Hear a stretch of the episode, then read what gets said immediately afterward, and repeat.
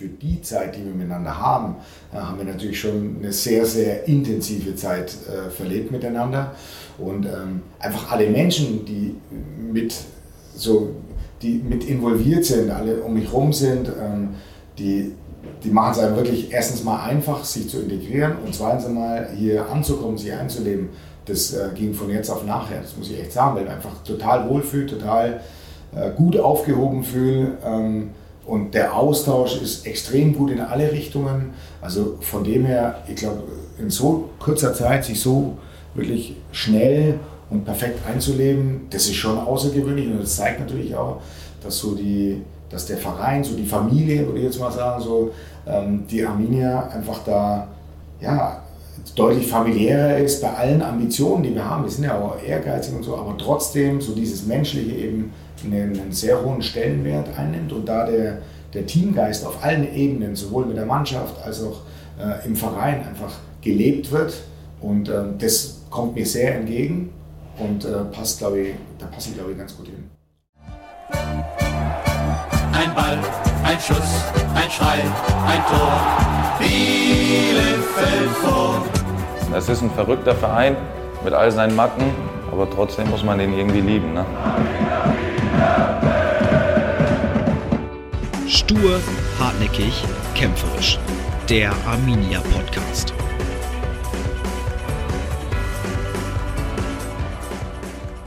Hallo und herzlich willkommen zur ersten Podcast-Folge der Saison 2021-2022. Die Sommerpause ist vorbei, es geht wieder auf den Platz, die Vorbereitung beginnt. Und wer wäre da als Gesprächspartner zum Start besser geeignet als unser Cheftrainer Frank Kramer? Ich habe mit Frank über die Sommerpause, seinen persönlichen Werdegang und seine Identifikation mit Arminia Bielefeld gesprochen. Natürlich geht es auch um die kommende Spielzeit, aber vor allem sollt ihr unseren Cheftrainer auch mal auf einer persönlichen Ebene besser kennenlernen. Ich freue mich, dass Frank sich die Zeit genommen hat und so offen aus seinem Leben berichtet hat und hoffe nun, dass ihr beim Hören so viel Spaß habt, wie ich beim Aufnehmen hatte.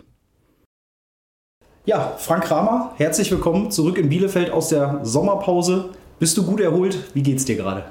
Danke, hallo zusammen. Ja, mir geht's gut. Ne, wir haben ja jetzt doch ein bisschen Zeit gehabt, auch durchzuschnaufen, mal so ein kleines bisschen Urlaub wenigstens äh, zu machen. Das Hamsterrad, das dreht sich immer weiter, deswegen kommt man da nicht ganz raus. Aber wenn man da eine Zeit lang mal zu Hause mit Familie verbringen kann, Freunde treffen kann, dann tut das natürlich ganz gut. Warst du im Urlaub? Bist du irgendwo hingefahren mit Familie? Ja, ich war, wir haben es tatsächlich, nachdem wir ja äh, vorab nicht planen konnten bis zum letzten Spieltag, ja, sind wir dann einfach last minute noch eine Woche äh, auf Kreta gewesen ähm, und ja, haben da einfach mal eine Woche ein bisschen die, die Seele baumeln lassen. Und äh, da bin ich natürlich äh, vom Glück geküsst, ne, weil es in Bayern halt Schulferien aller Pfingsten gibt. Ah ja. Und äh, wir deshalb natürlich noch die Möglichkeit hatten, da wegzufahren. Ansonsten, wenn die Kinder nicht von der Schule weg können, dann geht es natürlich nicht, aber haben wir gut hingebracht. Ja, das ist doch schön zu wissen. Hast du den einen oder anderen getroffen? Wenn ich so Instagram verfolgt habe, waren ja sehr viele unserer Jungs auf Griechenland. in, in Griechenland. ja, ja, nee, nee. nee, also ich habe ähm, tatsächlich einen jetzigen Spieler dort getroffen, ja, den, den Florian Krüger. Wir haben uns da im, äh, verabredet gehabt, dass wir uns auch persönlich einfach mal kennenlernen, äh, bevor dann welche Entscheidungen auch fallen. Und ähm, deswegen habe ich mir da mal einen halben Tag dann freigenommen von der Familie und, bin äh, gefahren, um ihn, um ihn zu treffen. Ansonsten habe ich niemand äh, getroffen. Ich glaube auch, dass die Spieler ganz froh sind, wenn sie dann auch mal Zeit mit, mit ihren Freundinnen, mit ihren Frauen, mit den Familien verbringen können ja, und nicht immer der Alte um die Ecke kommt. Zeigt ja aber auch, dass man so ganz eben doch nie abschalten kann, oder? Weil irgendwas ist immer. Dann trifft man den Florian Krüger mal noch, dann bimmelt wahrscheinlich das Telefon zwischendurch auch mal. Oder wie muss man sich so einen Urlaubstag vorstellen bei dir? Ja, das nochmal, also das, äh, der Film läuft immer weiter im Fußball. Also das, der, hört, der bleibt nicht stehen oder macht nie Urlaub oder nie Pause, sondern das ist man eigentlich immer so irgendwo so ein kleines bisschen mit drin.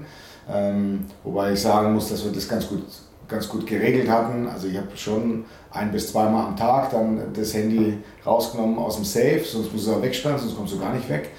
Und ähm, ja, die, die Zeit haben wir dann genommen, um Dinge auch abzusprechen, dass, dass wir, das Samir äh, Markus, ich, dass wir uns einfach immer auch entsprechend updaten können. Ähm, dass wenn was anliegt, dass man das auch erledigen kann, weil nochmal, äh, Fußball schläft nicht, sondern da ist man immer irgendwo gefordert, muss manchmal auch schnell sein.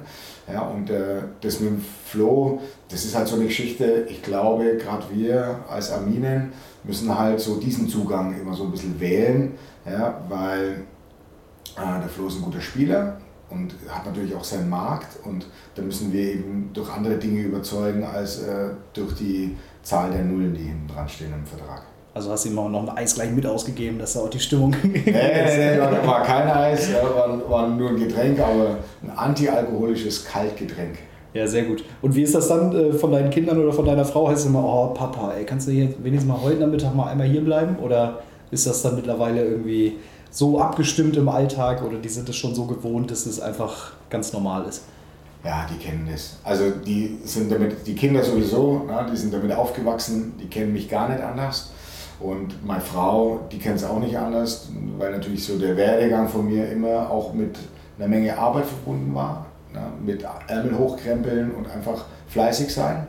Und äh, deshalb ist sie da irgendwo so mit reingewachsen, dass sie das auch akzeptiert. Und so, ja, wie ich dann auch, das ist ja trotzdem ein Entgegenkommen, wenn man sagt, ja, das Handy, das bleibt so den ganzen Tag und auch den Abend so, wenn man zum Essen geht und so, bleibt das einfach im Safe. Ja, aber ich brauche halt dann diese zweimal eine halbe Stunde, eine Stunde, mal eine Stunde und eine halbe Stunde, wie auch immer, einfach äh, um Dinge zu erledigen. Und ähm, deswegen können ja die anderen trotzdem Urlaub machen und können sich es gut gehen lassen. Ähm, da braucht man ja nicht immer so nebeneinander liegen und so. Das stimmt. Wahrscheinlich ist es dann auch äh, für den Rest der Familie schon ganz ungewohnt. Ne? Jetzt ist Papa hier eine Woche äh, bei uns und geht uns schon richtig auf den Sack, weil so lange kennen wir das ja gar nicht mehr. Ja, ich hoffe, dass es nicht ganz so ist. Ne? also bis jetzt äh, vermitteln sie mir zumindest den Eindruck, dass wenn ich dann daheim bin, so wie es jetzt auch äh, der Fall war, äh, dass sie sich da freuen, dass sie die Zeit genießen. Ähm, die Kinder und auch die Frau, die ganze Familie, die sind einfach schon so selbstständig natürlich und eigenständig, so im Alltag, ähm, dass dass sie einen nicht brauchen, sich aber trotzdem freuen, wenn man natürlich gemeinsam auch mal was unternimmt oder äh, gerade so die Mahlzeiten und so, wenn man einfach Gesprächsthemen auch hat oder dass man abends mal irgendwie was zusammen guckt oder so. Das gehört dazu, aber nochmal, äh, die Tochter ist 15, der kleine Mann sind, der ist 13, ja, die gehen ihren Weg und ja, da ist man, je älter die Kinder werden, desto weniger ist man da gefragt als äh, Animateur und äh, Pausenclown. Was ja wahrscheinlich auch nicht so schlecht ist. Wie sieht bei dir der perfekte Urlaubstag aus? Bist du jemand, der ausschläft? Äh, gehören da zwei Stunden Sport dazu? Gehört da Sonne und am Strand sitzen? Bist du ein Aktivurlauber? Nimm uns mal so ein bisschen mit. Also, je nachdem, was mit lange Ausschlafen meint ist, ich bin keiner, der sehr lange schläft. Ich drehe mich dann vielleicht nochmal von links nach rechts oder so. Das kann ich, das kriege ich dann schon hin. Aber ähm, ja, wenn ich, wenn ich halbwegs vernünftig ins Bett gehe, dann bin ich ganz in der Früh wach. Also da ist dann so äh, ab sechs, ab sieben tickt da die innere Uhr, ne? draußen ist dann hell und dann irgendwie wird man dann schon so ein bisschen, ja, wir machen das dann schon so, dass wir dann gemeinsam halt frühstücken gehen, die anderen pennen meistens ein bisschen länger. Und äh, ja, und dann gehört beides mit dazu, sowohl Aktivität, ja, dass man so ein bisschen mal Fußball, Tennis spielt oder mal Tennis oder einfach mal joggen geht oder in den Kraftraum geht.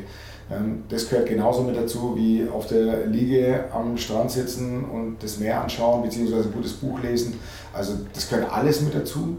Und ähm, ich glaube, das macht es auch so ein bisschen aus, so diese Balance. Ich kann nicht nur rumliegen, das, das geht einfach nicht, auch wenn ich nur eine Woche Urlaub habe. Das, das kann ich nicht. Ähm, ich kann aber oder muss dann auch nicht im Urlaub die ganze Zeit rumrennen wie ein, wie ein verrücktes Huhn und äh, mich irgendwie beschäftigen, sondern das ist so eine gute Balance zwischen äh, Erholung und Aktivität. Jetzt war es diesen Sommer Kreta. Wenn du die freie Wahl der Welt hättest, wo würdest du wahnsinnig gerne nochmal Urlaub machen? Australien. Und dann ein bisschen länger wahrscheinlich, mal ein bisschen rumfahren oder ja. so? Oder? Also da war ich eben nach meinem Examen mit dem Kumpel zusammen mit dem Rucksack, waren wir fünfeinhalb Wochen unterwegs, sind so die Ostküste hoch und dann mit dem Flieger wieder runter und dann so ein bisschen an der Südküste entlang. Also das war, das war schon unglaublich sowohl was so die Natur und die Landschaft und so weiter betroffen hat, als auch was die Leute betroffen hat. Also das habe ich unheimlich genossen, war echt eine richtig schöne Zeit. Würde ich gerne irgendwann mal wiederholen.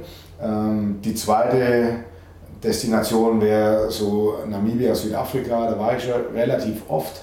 Ja, habe da viele Freunde auch in Namibia. Und äh, dahin zu fahren ist immer ein besonderes Erlebnis und Ereignis. Erstens wegen der Menschen, die äh, uns wirklich ans Herz gewachsen sind, ähm, weil es gute Freunde sind und andererseits natürlich auch, das, was dort so die Natur und äh, so das ganze Wildlife und so, was das alles hergibt, ja, das ist schon beeindruckend. Du hast mal gesagt, das habe ich mir im Vorfeld rausgesucht, dass du dir sicher bist, dass du immer einen Job im Fußball finden wirst. Wäre das für dich mal was Reizvolles, mal Trainer in Südafrika, wie zum Beispiel unser ehemaliger Trainer Ernst Mindorp oder mal nach Australien da in die A-League oder sowas? Ja, wenn die, wenn die Kinder groß genug sind und dann wirklich komplett ihren eigenen Weg gehen und uns nicht mehr brauchen, dann kann so ein Abenteuer schon mal drin sein. Im Moment bin ich sehr froh, dass ich diese Abenteuer nicht machen muss, ähm, sondern dass ich eben doch noch relativ nah nur bei der Familie bin und regelmäßig ne, einmal die Woche, wie auch immer, manchmal vielleicht auch mal alle zwei Wochen, aber regelmäßig äh, Zeit miteinander verbringen kann und dass die, die Kids und auch meine Frau dort gut aufgehoben sind, äh, wo, sie, wo sie einfach ihre Wurzeln haben.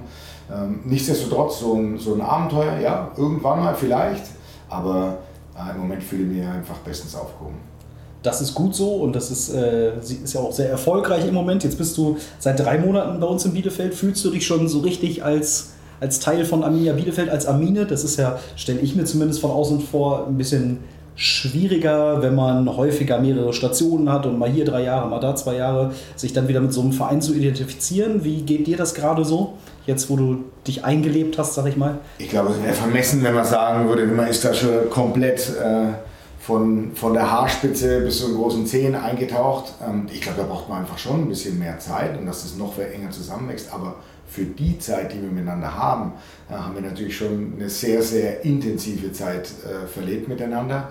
Und ähm, einfach alle Menschen, die mit, so, die mit involviert sind, alle um mich herum sind, ähm, die, die machen es einem wirklich erstens mal einfach, sich zu integrieren und zweitens mal hier anzukommen, sich einzuleben das äh, ging von jetzt auf nachher, das muss ich echt sagen, weil ich einfach total wohlfühle, total äh, gut aufgehoben fühle. Ähm, und der Austausch ist extrem gut in alle Richtungen.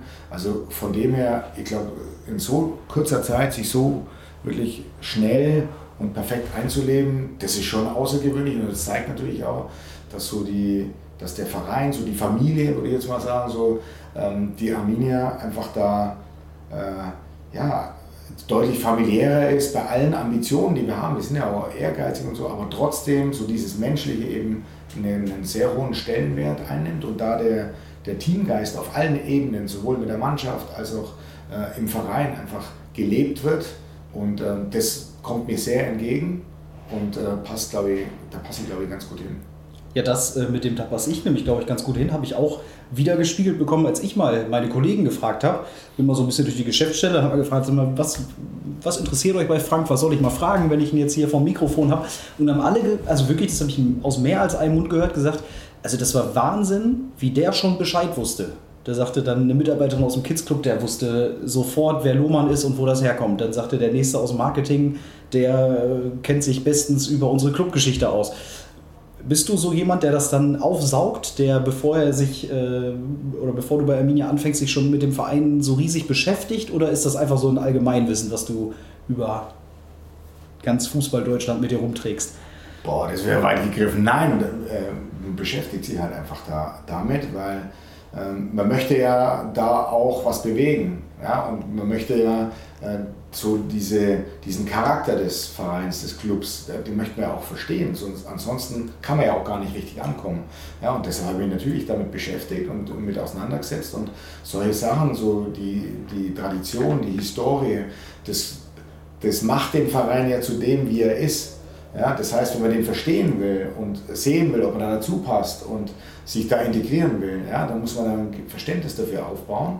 Und äh, dann muss man erstens mal auch mal nachfragen, so, erkläre mir das mal, wie ist denn das, wo kommt denn das her? Ähm, sollte das dann auch behalten, wenn man eine gute Antwort kriegt. und, und man sollte natürlich auch nie aufhören, sich damit zu beschäftigen und sich dafür zu interessieren. Und ähm, ich glaube, das ist was, was ich auch wirklich gerne mache, um einfach zu sehen, äh, wie ist denn die Identität des Vereins? Was ist denn hier gefordert? Wie, wie kann ich da was dazu beitragen? Wie, wie passe ich da dazu? Wie kann ich mich anpassen? Weil es kann sich ja nicht ein Club an irgendeinen Trainer anpassen, sondern es muss genau umgekehrt sein. Und ähm, ja, das möchte halt auch, wollte ich zumindest von Anfang an natürlich auch mit Haut und Haaren leben. Und ähm, dass es dann so wahrgenommen wird, ja, das ist, äh, damit rechnet man eigentlich gar nicht, sondern das tut man ja einfach nur, um äh, ja, ein Teil werden zu können. Ja? Da muss sich der Einzelne anpassen an die Gemeinschaft. Und ja, ja, aber das Feedback, ja, das Feedback zeigt ja, dass es schon mal anscheinend ganz gut äh, funktioniert hat. Kann ich dir zumindest so widerspiegeln. Ja, was, sind, was sind so Punkte, wo du ähm, auf deinem Weg der Integration so gemerkt hast, ach guck mal, das, das passt ja richtig gut zu mir oder so bin ich ja auch, äh, so ist Arminia, so bin ich. Geburtstag zum Beispiel ist das erste natürlich. Was ja, das ist natürlich schon Zufall, ne? dass, dass wir beide am gleichen Tag Geburtstag haben. Das ist natürlich schon was, ja, das kannst du ja nicht malen. Das ist, nein, ähm, mir wurde immer wieder gesagt, dass so die Mentalität der Ostwestfalen, dann eben auch dieses Club, so diese Demut und so dieses kaufmännisch Nüchterne und so weiter. Ähm, ich glaube, dass ich auf der einen Seite da ganz gut dazu passe, weil ich jetzt auch nicht dazu tendiere, äh, so äh, völlig durchzudrehen in irgendeine Richtung, sondern immer Dinge auch, ähm, auch sachlich sehen zu können und da andererseits immer offen zu sein. Äh, nur habe ich jetzt die Menschen um mich herum und auch hier im Verein so halt nicht, gar nicht so, so äh, wahrgenommen, sondern total herzlich, total offen, total freundlich, total äh, auch so ein bisschen fürsorglich und so. So habe ich jetzt wahrgenommen. Und ich glaube, das passt auch ganz gut zu mir. Also so das einerseits Demütige, andererseits natürlich trotzdem dieses Organisierte und andererseits ähm, so dieses Herzliche und Offene. Ich glaube, dass ähm, diese Mentalität und diese Identität, auch dieser Stadt, des Vereins und so weiter, ich glaube, dass das ganz gut zu mir passt. Und ähm, ja, aus Gegebenheiten das Bestmögliche rauszuholen, äh, und zwar ehrgeizig, ambitioniert, auch das passt zu mir, weil große Firmen werden nicht große Firmen, weil äh, das vom Himmel runterfällt, sondern weil sie das erarbeitet haben, weil sie einen guten Plan gehabt haben, gut organisiert sind und einfach sehr gut gewirtschaftet haben. Und ich glaube, das sind alles so Punkte, ja, so würde ich mir jetzt selber auch ein bisschen einschätzen. Ja, finde ich auch, dass das äh, von dem, was ich bisher in den ersten drei Monaten so gemerkt habe, dass das ganz gut passt. Und so wie du das gerade mit Florian Krüger beschrieben hast, äh, dass man ein, zwei Sachen eben auf eine andere Schiene machen muss, damit so einer bei uns landet so müssen wir das auf der Geschäftsstelle eben auch in der einen oder anderen Schiene anders machen, damit so einer wie du bei uns landet, äh, landest. Also das passt dann äh, vielleicht ganz gut. Ich habe mal ein bisschen in deiner Vergangenheit gekramt äh, und das hast du ja auch schon häufiger mal erzählt, bin darauf gestoßen, dass deine Eltern ja auch äh, das Vereinsleben so richtig gelebt haben. Deine Mutter, glaube ich, immer noch beim FC Memmingen da äh, sehr intensiv dabei ist. Du selber ja auch, dein Bruder, der da irgendwie Schatzmeister ist. Mhm ähm, ist das was, was dir einfach von Haus aus gegeben ist? So Vereinsleben, Identität mit einem Verein, ähm, eben auch was dafür zu tun, dass es läuft? Ja, so sind wir aufgewachsen, ne? von klein auf. Mein, mein Dad, der war äh, Trainer und hat dann alle möglichen Funktionen ausgefüllt. Ja, als Trainer hat er natürlich damals in der dritten Liga auch noch ein bisschen Kohle geschnappt. Ja, äh, danach in den Funktionen nicht. Ja, also als er sich äh, um die Kaderplanung und so weiter gekümmert hat, als er sich äh, darum gekümmert hat, äh, dass die Jugend, dass das alles läuft und so weiter, das, das hat bei uns einfach dazugehört. Ne? Bei uns war der Verein FC Memmingen im Allgäu, ja, der ja auch so ein bisschen immer so ein Underdog gegenüber Augsburg, Unterhaching, Schweinfurt, Bayreuth, die großen Vereine, waren 1860 München damals noch. Ähm, da war das immer so das kleine gallische Dorf, so in der dritten Liga, ne, wo keiner gerne hingefahren ist, aber die sich eben behaupten und durchsetzen konnten über so einen langen Zeitraum in diesem, in diesem Business, ähm, weil sie eben Leute hatten, die ja, immer, immer und überall angepackt haben. Ja, und so sind wir aufgewachsen. Das heißt, wenn am Sonntag dann mal kein Fußball anstand, ja, dann ist man ins Stadion gegangen. Ja. Der Papa hat sich mit seinen Kumpels getroffen und hat einen Frühschoppen gemacht ja, und wir sind halt draußen rumgegangen und haben Fußball gespielt, so lange bis wir heimgegangen sind zum Mittagessen. So, also wir haben immer schon diese Gemeinschaft von Anfang an gelebt und bei uns wurde im Haus halt nicht groß darüber nachgedacht, was haben jetzt wir davon, sondern was braucht denn der Verein, ja, was können wir denn tun, äh, damit alles läuft. Damit, und äh, meine Mutter, die macht das heute noch, zusammen mit meinem, mit meinem kleinen Bruder oder mit meinem jüngeren Bruder, ähm, sich um Kiosk zu kümmern, den Einkauf und so weiter. Die stellt sich hin und brät die Würste und äh, ja, und mein, mein äh, Bruder eben, der da eben auch selber gespielt hat ja, und dort noch wohnt, der ist als Schatzmeister, kümmert sich darum, dass die Finanzen äh, in Ordnung sind und kümmert sich um alles Mögliche, ob die, die Stadiongaststätte renoviert wird und wie das dann alles, um solche Dinge.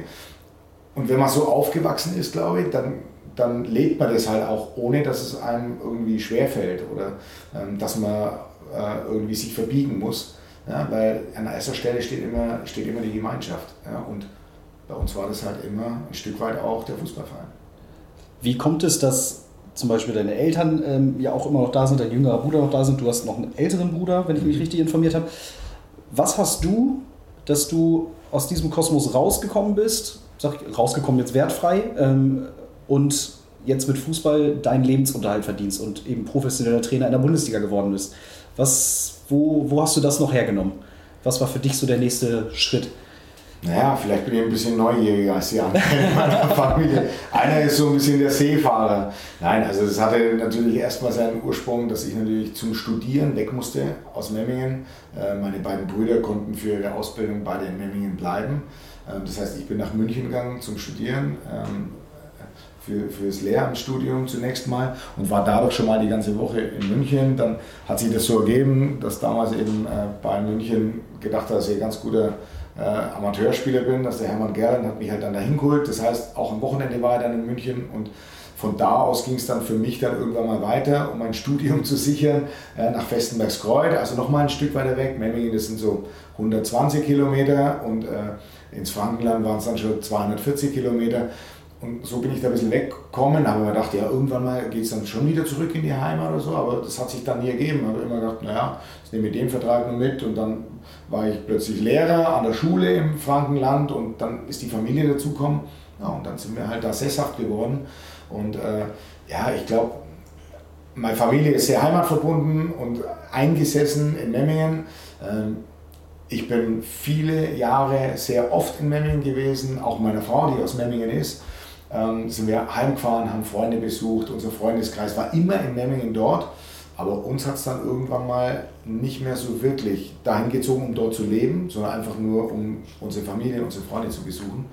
Und wir haben halt äh, ähm, allein durch Job, äh, allein durch den Job und dass unsere Kinder im Frankenland geboren sind, äh, haben wir dort jetzt äh, unser Zuhause irgendwie äh, schon eine auf, aufregende Reise, so dass es dann äh, so weit gekommen ist. Jetzt, wo du Trainer bist und ähm, ja, eine Profimannschaft begleitest die ganze Zeit, was hat bei dir gefehlt als Spieler, dass du nicht in die Bundesliga oder zumindest in die zweite Bundesliga gekommen bist?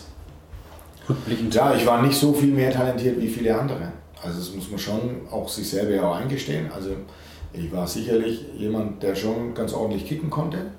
Ähm, das wäre solide gewesen, sage ich mal. Also hätte vielleicht auch mal für eine Klasse noch höher reichen können, aber das ist ja hypothetisch, braucht man sich nichts vormachen. Ähm, war jemand, der äh, nicht sehr schnell war.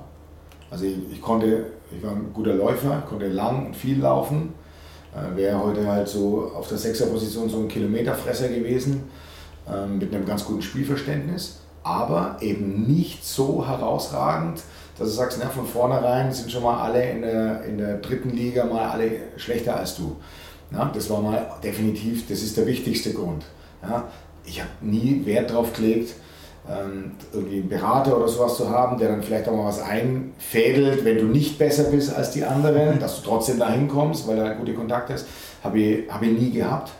Ja, äh, weil ich immer der Meinung war, entweder will ich es schaffen, weil ich besser bin als alle anderen oder als die anderen, ja, in diesem kleinen Becken äh, oder dann schaffe ich es halt nicht und mache äh, nebenzu eine Ausbildung. Und das war dann auch der dritte Grund.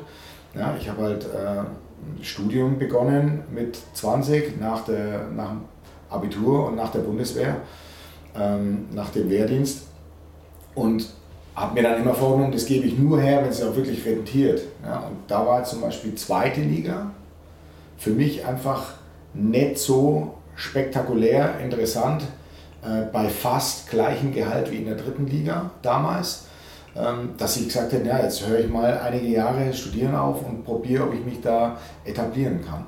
Ja, also das wollte ich dann jetzt. Und ich habe gesagt, entweder schaffe ich es richtig, dann brauche ich, dann kann ich Studium hinten anstellen. Oder ich schaffe es nicht richtig, dann mache ich mein Studium und bleibe in der dritten Liga. Und irgendwann mal war es dann die vierte Liga so als, als Leithammel, wo ich aber schon in der Schule äh, unterrichtet habe und so weiter. Äh, als so ein Leitwolf für die, für in, in, den Amateurmannschaften äh, von Festenbergs äh, von Kräuter Fürth oder von, vom 1. FC Nürnberg. Ja, und das war dann auch okay für mich, ja, weil dann einfach die, die Ausbildung im Vordergrund stand. Und darüber hat sich dann ja auch der Trainerjob ergeben. Genau. Ja, relativ, äh, das war relativ schnell der Fall. Also ich habe dann schon der Bundeswehr gedacht, oh, wie kannst du jetzt da die Zeit ein bisschen sinnvoll nutzen, ja, außer da so dein Jahr absitzen. Ähm, dann habe ich halt schon mal angefangen, äh, Trainerscheine zu machen. Ja, habe den ersten Trainerschein dann gemacht, dann habe ich äh, während dem Studium ich den zweiten Trainerschein dann irgendwann mal gemacht und habe dann noch, bevor ich aufgehört habe, äh, im, im letzten Jahr, habe ich dann schon die A-Lizenz gehabt. So, und äh, im vorletzten Jahr war es äh, so bei der Spielvereinigung Kräuter Fürth, dass unser Trainer, der Norbert Schlegel, der war im Winter, ist der richtig krank geworden ja, und war dann raus und dann ist der Verein auf mich zugekommen und hat gesagt, du möchtest nicht äh, ähm, Spielertrainer machen. Also, okay, also ich bin jetzt hauptamtlich hier mit vollem Deputat an der Schule tätig, am Gymnasium, plus Spieler mit mindestens viermal Training die Woche, plus Trainer, das ist schon ein Brett. Aber okay, lass uns das mal anschauen, das machen wir mal. Das hat dann ganz gut funktioniert. Und äh, dann, als es mit, äh, mit 33 dann zu Ende ging, ja, so ein Jahr später, haben sie dann eben gesagt, okay, magst du nicht gleich die U19-Bundesligamannschaft trainieren?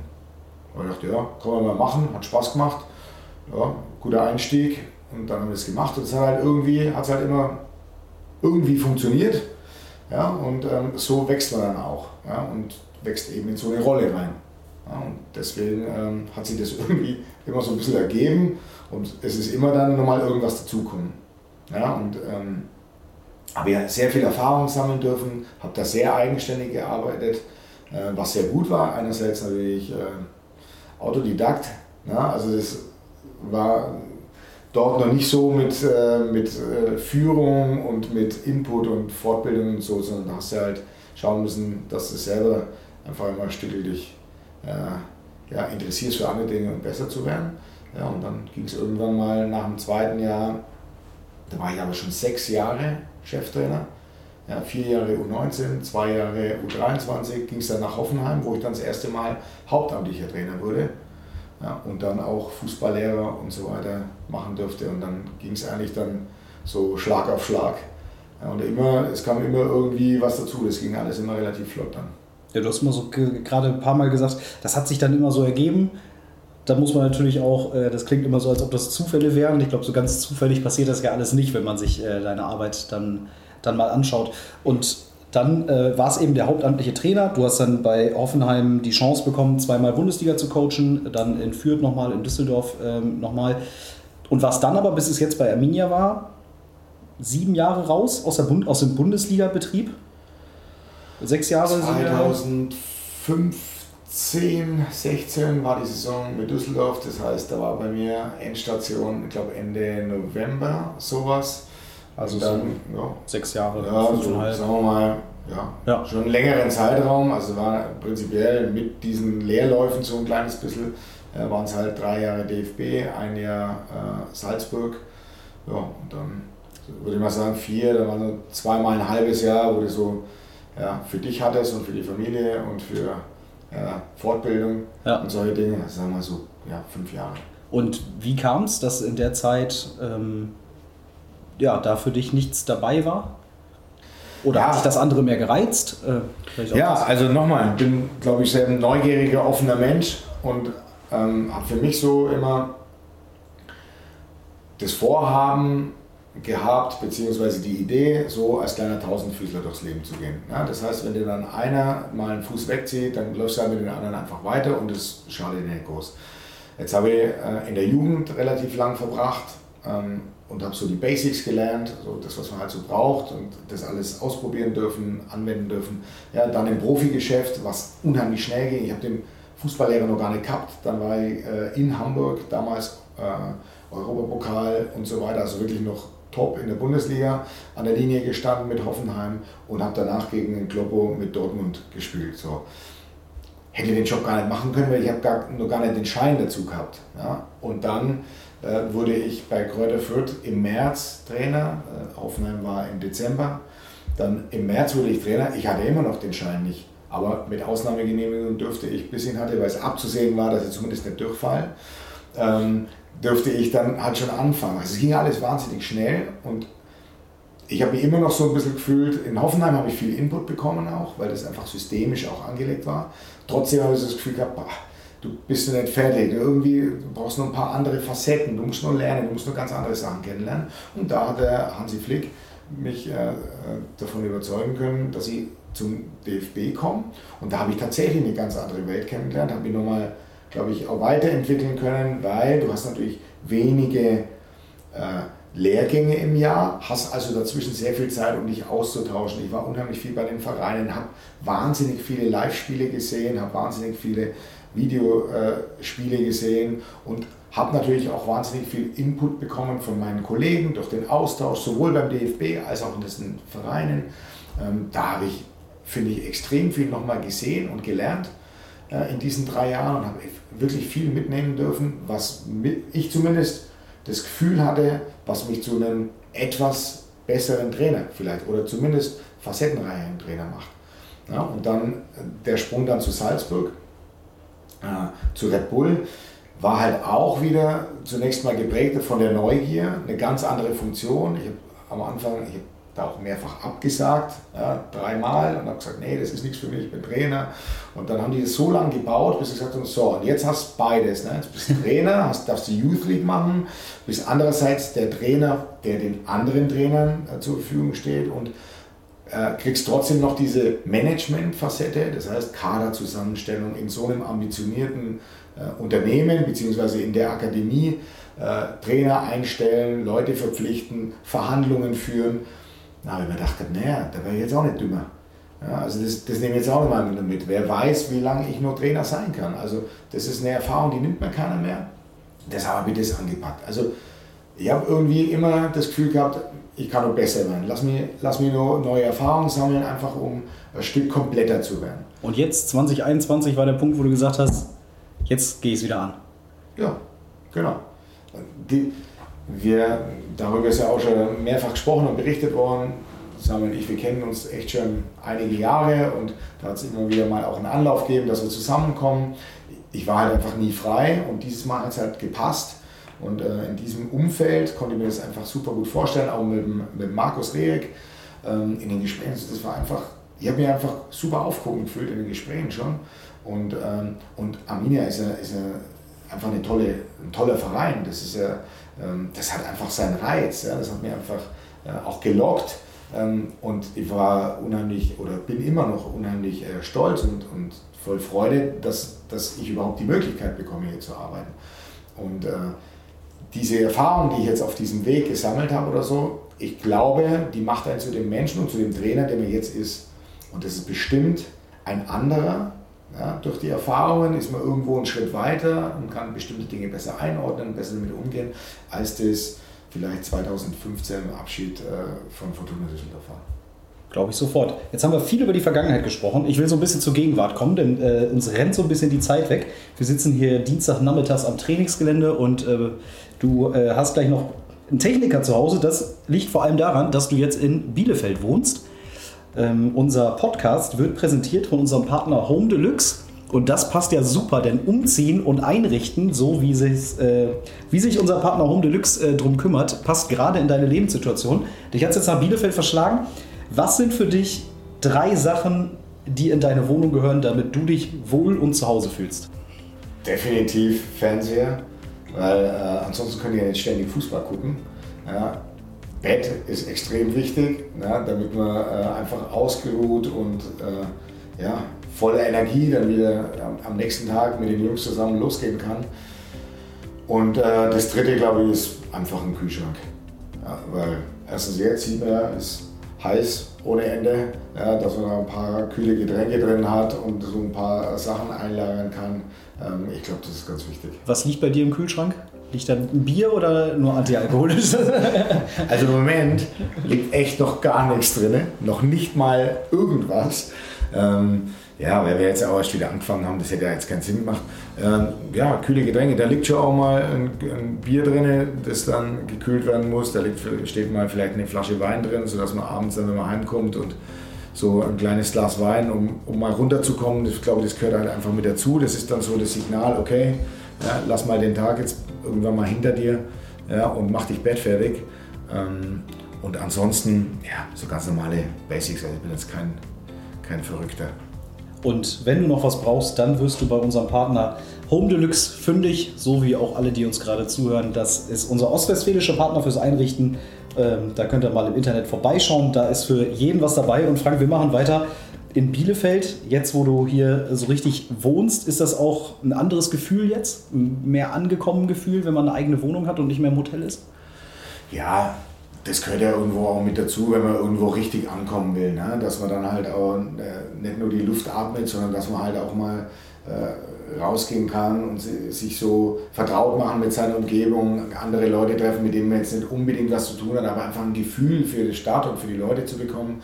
Ähm, da ist das natürlich brutal wichtig, was sich halt einfach die ersten zweieinhalb Monate gar nicht ergeben hat, weil wir von früh bis spät halt echt uns Gedanken gemacht haben und daran gearbeitet haben, dass wir unser großes Ziel erreichen. Also gehört definitiv mit dazu, macht mir, macht mir unheimlich viel Freude, wenn da mal Zeit da ist. Ja, das ist ja meistens erst spät abends, aber auch da, ja, das sind dann immer ganz so viele Leute unterwegs, ist dann okay.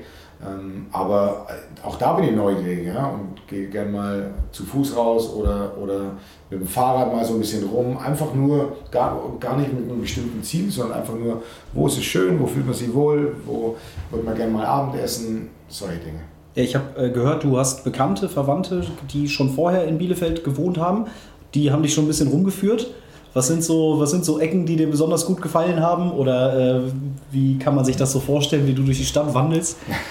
du, rumführen, da hat es leider nicht dazu gereicht. Nee, die sind, äh, die wohnen, haben mit uns mal zusammen im Haus gewohnt. Also wir sind zusammen im Frankenland äh, wohnhaft gewesen und die sind auch noch dort, weil sie auch dort ihre Jobs haben. Also die geben mir halt mal einen Tipp und sagen, schau mal dahin, guck mal dahin zum Essen, da ist es gut, guck mal da vorbei, da ist es abends ganz gemütlich oder so. Also das sind mehr noch Tipps und dann muss ich natürlich hier mit äh, Google Maps und so dann selber los. Aber ähm, ja, ich glaube gerade so in, in der Altstadt und so, das sind schon schöne Flecken, schöne Parks auch ähm, insgesamt. Also da wird sicherlich nicht langweilig. Und wirst du dann auch mal angesprochen, mal angequatscht? Wirst du erkannt? Ja, das kommt natürlich auch mal vor, aber das ist immer total positiv und ähm, gerade jetzt auch in der Zeit war es ja dann schon immer so sehr wohlwollend und äh, unterstützend, so ja, viel Erfolg am Wochenende und so. Also das freut einen natürlich. Ja, und äh, da sieht man eben, dass die, die Menschen hier in der Stadt einfach den Verein total leben und das gibt einem ja total viel Energie, dann eben auch alles reinzupacken, was man braucht. Jetzt haben wir bisher noch so gar nicht über Fußball gesprochen, zumindest nicht über den aktuellen Fußball bei uns. Soll natürlich nicht ganz fehlen. Wir sitzen jetzt hier, morgen geht die Vorbereitung los, am Mittwoch so richtig. Ein paar Tests sind natürlich schon gemacht worden. Du bist sicherlich auch schon wieder voll im Saft, aber morgen geht es dann wieder richtig auf den Platz. Worum geht es jetzt in der Vorbereitung, bevor dann der erste Spieltag anläuft? Was sind so deine größten Baustellen? Was sind die Schrauben, äh, an denen du drehen möchtest?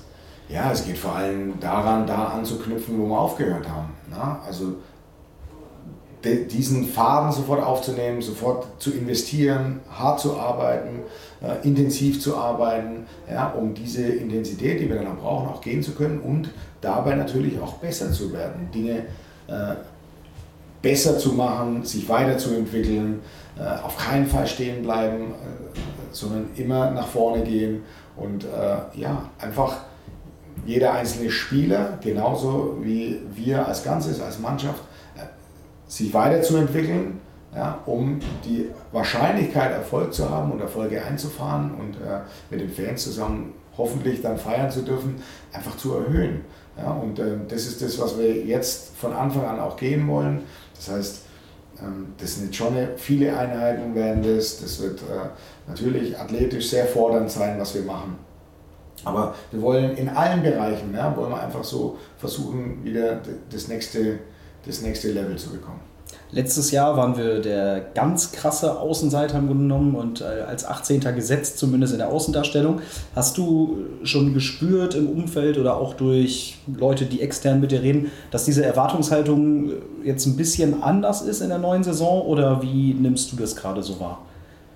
Ja, also ich glaube, da muss man brutal aufpassen. Ne? Man muss hier, das Wichtigste ist, wie wir uns selber einschätzen und wie wir, uns, äh, wie wir das selber angehen, das Ganze glaube, da ist es gar nicht so wichtig, was, was da von außen die Leute, die letztes Jahr das ja auch anders erwartet haben, äh, was die da sagen, sondern wichtig ist, wie wir das nehmen. Und ähm, jetzt ist es natürlich so, dass von außen viele sagen, naja, jetzt seid ihr zu dritt und macht es aus, wer, wer vielleicht nur die Relegationsspiele machen darf. Und das ist nicht wichtig für uns, sondern wir müssen echt gucken, hey, was erwarten wir von uns, was wollen wir, wie wollen wir äh, Fußball spielen, was müssen wir reinpacken, um erfolgreich zu sein, um guten Fußball auch zu zeigen.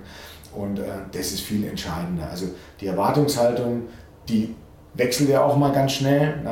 Wenn es mal äh, gut läuft, dann wird die höher und wenn es nicht so gut läuft, dann wird sie, wird sie wieder, äh, ja, dann geht sie wieder, wird dann alles dunkel dann auf einmal und so. Und selber muss man da immer seinen Weg verfolgen und muss einfach äh, versuchen, auf diesen Weg immer nach vorne zu gehen. Und deshalb müssen wir uns ein bisschen frei machen davon, äh, was die Erwartungshaltung der anderen ist. Die entscheidende ist, was unsere Erwartungshaltung ist.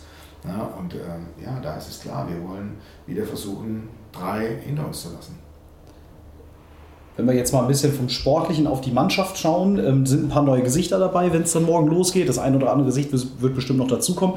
Sind insgesamt, hätte ich jetzt auch gesagt, ein paar mehr, als es vielleicht üblich ist, äh, so im Sommer. Also so ein bisschen, bisschen größere Rotation. Wie, was sind so deine, deine Kniffs? Wie wollt ihr das angehen, daraus wieder so eine Einheit zu formen, äh, wie wir sie im letzten Jahr auch hatten? Ja, das wird extrem wichtig sein. Dieser Teamgeist, dieser Zusammenhalt, äh, das, wird, das ist das Faustpfand, ja, das wir dann haben im Konzert der Großen. Ja, Bundesliga ist nun mal äh, das höchste der Gefühle in Fußball Deutschland. Ja, ähm, zunächst mal bei der Auswahl achten wir natürlich schon sehr stark darauf, dass die Typen dann auch dazu passen und äh, entsprechend reinpassen, ähm, dass sie sich einordnen ja, und äh, da eben das, diese Identität dieser Mannschaft eben auch wirklich leben wollen und da richtig Bock drauf haben.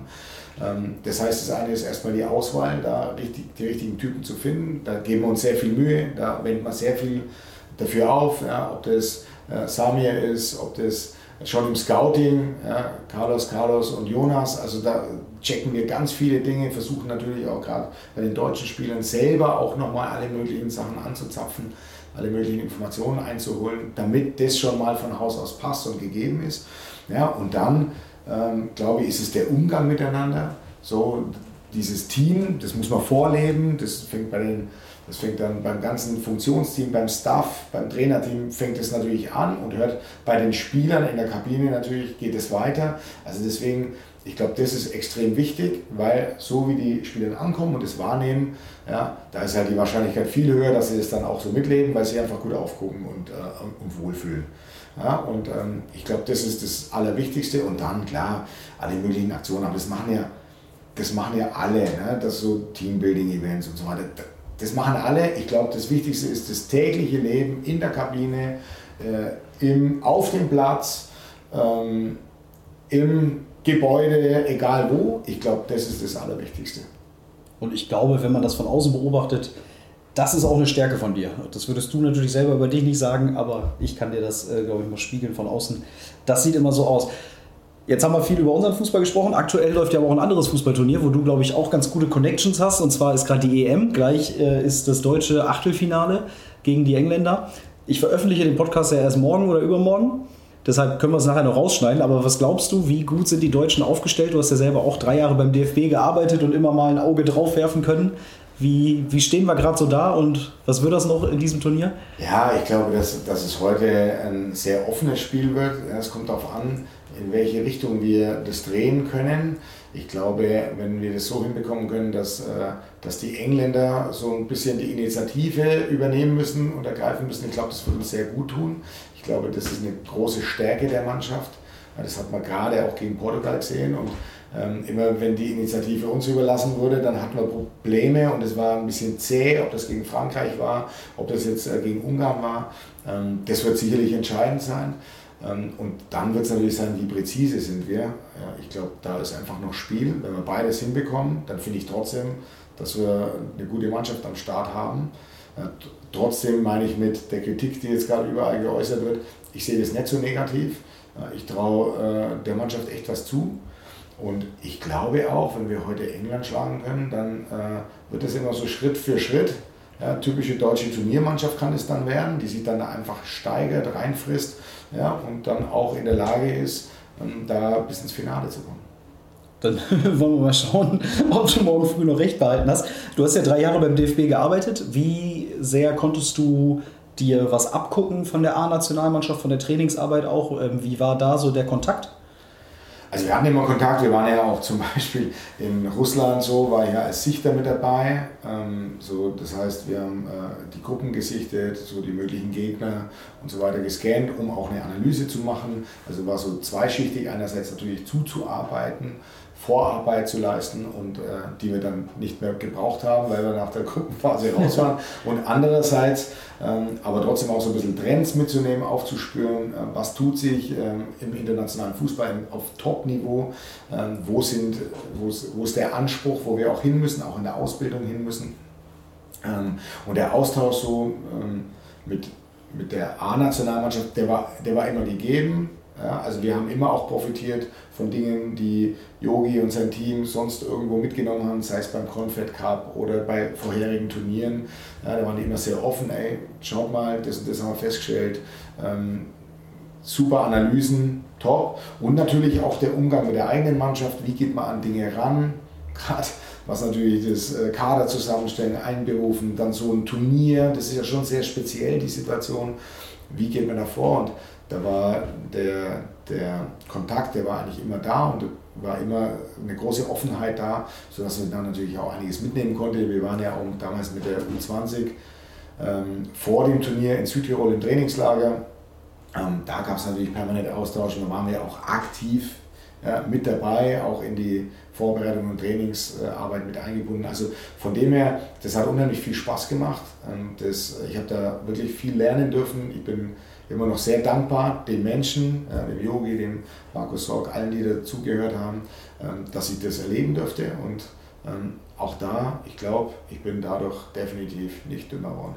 Das kann ich mir vorstellen. Du hast es eben schon mal angesprochen, die, die großen Trends ähm, bei so einem Fußballturnier, die man dann beobachtet. Schaust du jetzt gerade auch sehr, sehr viel EM und sind da auch so ein, zwei Sachen, die du für dich in deiner Arbeit jetzt hier im Vereinsfußball mitnehmen kannst? Also klar schaut man viel Fußball. Das ist, äh, das gehört damit dazu, man ist ja interessiert. Also man kann nicht jedes Spiel anschauen, wenn dann drei Spiele am Tag kommen oder so, dann, äh, dann äh, ja, kriegt man auch ein bisschen, bisschen Ärger dann zu Hause. Zumindest war das so, hier ist was anderes, haben wir einfach auch was anderes zu tun. Aber jetzt abends guckt man sich natürlich die Spiele an und ich glaube schon, dass man sich das eine oder andere rausziehen kann. Was schon offensichtlich ist, dass keine ganz neuen Trends mehr kommen. Ja, es wird ein bisschen mehr mit 3er, 5er Kette gespielt, als es bei vorherigen Turnieren der Fall war. Es sind doch mehr Mannschaften, die es praktizieren. Ähm, das, aus dieser Ordnung eben auch flexibel spielen zu können. Ich glaube, das hat ein bisschen zugenommen über die letzten Jahre. Und äh, ja, ansonsten ist es oft Bestätigung von dem, wo wir auch schon gesagt haben, ja, das funktioniert, das müssen wir immer wieder forcieren, das müssen wir immer wieder machen. Ja, sei es diese Hereingaben von außen vors Tor, ja, die brandgefährlich sind, wo unheimlich viele Tore fallen.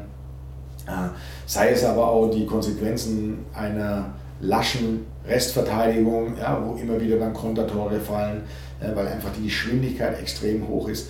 Also man, vieles, was man für sich selber schon so gesagt hat, ja, das sind äh, unbedingt Dinge, die, die wir forcieren müssen, ja, die bestätigen sich jetzt äh, bei der EM wieder. Und äh, ja, ich finde, gerade so, wenn man den gestrigen Tag anschaut, da sind schon richtig coole Spiele dabei, wo man natürlich auch so ein kleines bisschen auch begeisterter Fan ist. Ja, man muss ja ein bisschen verrückt sein und ein bisschen nicht nur Fans von den eigenen Spielern sein, sondern auch von Spielen, wo es einfach hin und her geht und abgeht und Tore fallen und äh, man äh, technische Finessen äh, sieht, die halt natürlich außergewöhnlich sind. Und ist es auch so, dass da vielleicht man den ein oder anderen Spieler noch beobachten kann oder ist die Bühne dann für Arminia Bielefeld doch schon ein bisschen zu groß? Ja, also ich glaube, da muss man schon realistisch sein. Ne? Wenn jemand äh, auf der großen Bühne EM ja, ähm, so performt, dass er quasi auffällt, ja, dann muss man schon sagen, da werden natürlich äh, gerade die englischen Vereine und so weiter, die sind natürlich dann schon nochmal in einer anderen Ausgangssituation. Klar schaut man da nochmal drauf und ähm, wenn man auch die großen Nationen sieht oder so, wo die überall schon spielen. Ich meine, einen Spieler von Man City zu bekommen, das wäre cool. Ne? Aber Gut. äh, wie wahrscheinlich ist das dann? Ja? Ich meinte ja auch eher, dass vielleicht da einer unterm Radar läuft äh, bei, bei einer kleineren Nation, die jetzt mitspielt und dass man dann aber durch sein geschultes Auge da irgendwas mitnimmt. Aber Aber heutzutage läuft niemand mehr unter dem Radar, der in der Nationalmannschaft bei der EM äh, ist. Also deswegen, da gibt es in der Nahrungskette doch noch ein paar, die da vielleicht ein paar andere Argumente haben als wir, wo so dieser persönliche, menschliche Austausch dann doch nicht ausreicht. Und äh, ja, vielleicht kommen wir da irgendwann mal an, müssen wir uns hinarbeiten, müssen wir uns kontinuierlich weiterentwickeln. Ja, dann ist es schön, wenn wir dann äh, bei solchen Turnieren äh, auch scouten dürfen, um Spieler für die Arminia zu finden. das nächste große Turnier ist ja schon in anderthalb Jahren ungefähr. Meinst du denn, da ist irgendeiner von Arminia mal dabei? Boah, das ist schwer zu sagen. Aber wir haben ja jetzt gesehen, ich meine, der Tego ist, im, äh, ist auf, mehr oder weniger auf Abruf gewesen, ja, jetzt für die deutsche Nationalmannschaft. Äh, der Amos Pieper und auch der Arne Meyer, die waren bei der U21 einfach fix. Ja, die waren, das waren Stützen, äh, die sind Europameister geworden. Also äh, wir haben jetzt, glaube ich, schon gezeigt, dass wir Spieler auch dahin bringen können, da ins Schaufenster stellen können durch unsere Leistungen, durch, die, wir, die wir gebracht haben jetzt in der, in der letzten Saison. Und äh, das, glaube ich, ist schon, schon ein Ausrufezeichen und sollte, allen, sollte alle stolz machen ja? und sollte eben auch den Spielern, die interessant sind, ja, auch zeigen, hey, bei der Arminia, da kann ich es persönlich auch weiterbringen, nicht nur mit der Mannschaft, da macht es mir Spaß, weil ich gut aufgekommen bin, sondern äh, ich selber kann da auch gut wegkommen. Und ähm, ich glaube, wir werden da alle wahnsinnig stolz drauf. Das kann man halt nicht dabei reden, das muss man äh, sich erarbeiten und da sind wir alle gefordert. Wir freuen uns natürlich für ihn. Ja, da kannst du natürlich auch deinen Teil ja äh, zu beitragen mit der täglichen Trainingsarbeit. Die Stunde ist fast rum die wir uns hier verabredet haben. Ich habe noch drei Abschlussfragen. Wir gehen aber wieder ein bisschen weg vom Fußball und versuchen mal wieder drei persönliche, vielleicht auch leicht philosophische Fragen äh, zu lösen. Ich fange erstmal leicht an. Ich habe gehört, dass du viel liest. Was ist ein Buch, was du unseren Hörern empfehlen würdest? Vielleicht auch jetzt gerade aktuell aus dem Urlaub oder sowas. Ich lese unheimlich viele äh, Biografien weil mich immer Menschen interessieren und äh, wie Menschen so gestrickt sind und wie, äh, ja, was sie so, so besonders macht. Ähm, da habe ich jetzt schon echt einige außergewöhnliche gesehen und, und gelesen. Ich fand, ehrlich gesagt, die von Pep Guardiola fand ich echt interessant. Ähm, die kann ich empfehlen. Ansonsten, ja, ja, ansonsten lese ich eigentlich so querbeet. Also Biografie, Pep Guardiola, die kann man sich schon mal anschauen, wenn man sich für Fußball interessiert und auch so ein bisschen tiefer äh, reinblicken will. Und bist du dann jemand, der versucht, für sich selber da immer was mitzunehmen? Ja, ja also schon so, dass ich dann äh, da sitze mit einem Leuchtstift und dann Eselsohren reinmache, wo ich was Bemerkenswertes rauslese und mir äh, die Dinge dann äh, auch, ja, auch versuche wieder rauszuziehen, so ein kleines bisschen. Ja, jetzt zum Beispiel das letzte Buch war äh, Kobe Bryant, ja, Mamba Mentality. Ja, mh, ja, das sind schon außergewöhnliche Menschen und ähm, ich glaube, da kann man immer ein bisschen was rausziehen. Ich für mich, das ist vielleicht auch so ein bisschen ein Spleen, dass ich halt dann Sachen mir anmarke. Meistens brauche ich es dann gar nicht mehr äh, danach abtippen oder so, weil dann ist, hat sich schon festgebrannt äh, im Hirn. Aber ja, das sind schon, machen schon. Hast, hast du da so ein Praxisbeispiel? Irgendwie gerade, wo du die beiden Biografien erwähnt hast, ist da irgendwie was, was dich besonders beeindruckt hat oder wo dir vielleicht so ein kleines Lichtchen aufgegangen ist oder irgendwie sowas? Hm, Lichtchen weiß ich nicht. Also jetzt gerade, weil es jetzt vielleicht ganz frisch ist, ist äh, von Kobe Bryant, ist diese, Ar diesen, diese Arbeitseinstellung, die er hatte und äh, diese Herangehensweise, dieses Detaillierte, denkt man mal, ja, das ist halt ein Basketballer, der fliegt halt quer durch Amerika und dann spielt er ein bisschen, weil er besser ist als die anderen. Ja, da gewinnt er die Spiele für sein Team. Das ist halt überhaupt nicht der Fall, sondern der beschäftigt sich wahnsinnig viel mit seinen Gegnern. Äh, der hat die im Detail gelesen mit Videos, also unfassbar, wie der sich vorbereitet auf jedes einzelne Spiel und die spielen ja auch eigentlich alle zwei Tage. Äh, dann äh, auch wo anzukommen, zu sagen, okay, ich muss für mich dann nachts in eine Halle gehen, um ein bisschen zu werfen, um Sicherheit zu kriegen und solche Geschichten. Also schon außergewöhnlich, was er für einen Aufwand gefahren hat, wie sein Arbeitstag durchgetaktet war.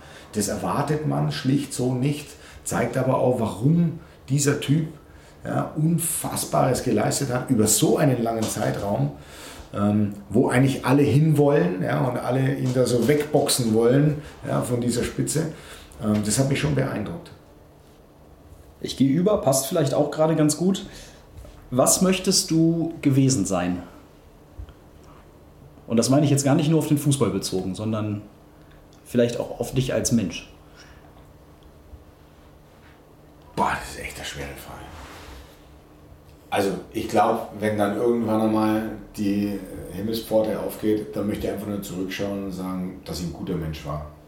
Also das möchte ich gern gewesen sein, dass die Leute sagen, ey, der war echt okay, ja, der, der, der ist gut mit anderen Menschen umgegangen und ähm, ja, war vielleicht so ein kleines bisschen liebenswert. Ja, manchmal sind es ja auch die kleinen, einfachen Sachen, die so erstrebenswert sind. Letzte Frage, dann hast du es geschafft. Ich schenke dir eine riesengroße Plakatwand, sagen wir mal in Bielefeld am Kesselbrink oder Innenstadt. Da hast du ein Plakat, Blanko, 30 mal 50 Meter und du darfst da einen Spruch draufschreiben, den ganz Bielefeld die kommende Woche liest. Was steht natürlich auch dein Name drunter? Was würdest du da draufschreiben? Was würdest du den Menschen gerne mitgeben wollen? Lasst uns ein Team sein. Das kann man einerseits auf den Fußball beziehen. Ja, das heißt, lasst uns alle zusammen äh, ein, ein, Team sein, in eine Richtung gehen, zusammenhalten äh, und äh, die Fahne der Arminia hochhalten, uns gegenseitig unterstützen. Und das kann man, glaube ich, in der heutigen Zeit, ähm, wo es ja doch immer wieder auch jetzt gerade auch äh, Ereignisse gibt, die ähm, einen schon nachdenklich machen. Ja, ähm, auch, das kann man dann auf die Gesellschaft auch beziehen. Ich glaube, wenn man jemanden im Team haben will, dann ist es egal, wo er herkommt, es ist egal, äh, welche Abstammung er ist, äh, vollkommen wurscht. Wenn man ein Team ist, dann ist man gern zusammen und will äh, zusammen irgendwie was erreichen, sodass sich jeder wohlfühlt, sodass äh, man, dass jeder sich auch ernst genommen fühlt und jeder irgendwo seinen Platz hat. Ja, und deswegen glaube ich, wäre das, wär das was, das könnte ich mir ganz gut vorstellen. Also einerseits auf den Verein und alle, die die Arminia leben und lieben und andererseits aber auch die Gesellschaft, weil ich glaube, dass es äh, unheimlich wichtig ist, gerade jetzt auch in den herausfordernden Zeiten, so Corona, hoffentlich nach Corona, ja, dass alle zusammen anpacken, jeder den anderen respektiert und äh, alle gemeinsam versuchen, so ein Stück weit Freude und, und äh, Normalität zu leben. Normalität, aber nicht in der Form, dass er sagt, ja, denen es vorher nicht gut gegangen ist, denn das ist halt so, dann, das bleibt halt so, sondern dass man sagt, okay, ähm, wie können, wir's, können wir alle so ein kleines bisschen mit ins Boot nehmen, ähm, dass es für alle äh, lebenswert und äh, liebenswert ist in unserem Land. Finde ich sehr gut, passt auch sehr, sehr gut zu dir. Frank, ich danke dir dass du dir die Zeit genommen hast. Ich wünsche dir alles Gute für den Trainingsstart morgen.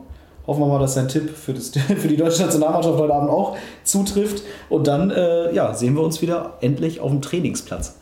Ja, das ist eine coole Geschichte, da freuen wir uns alle drauf. Ja, vielen Dank. Bis dann. Ciao. Das war es auch schon wieder mit der ersten Podcast-Folge in der neuen Saison. Ich hoffe, ihr konntet Frank ein bisschen besser kennenlernen und hattet Spaß beim Zuhören. In der Vorbereitung möchte ich noch zwei weitere Spieler euch vorstellen. Am besten einen Neuzugang und einen der, ich sag mal, alteingesessenen Jungs. Ihr könnt euch einen Gast wünschen, tut das am besten per E-Mail an podcast.arminia.de. Da erreicht ihr mich auf direktem Wege und könnt euch einen Gast wünschen. Ich versuche dann eure Wünsche zu berücksichtigen und in der Vorbereitung den ein oder anderen Wunsch zu erfüllen. Vielen Dank fürs Zuhören und bis zur nächsten Folge hier im Arminia Podcast.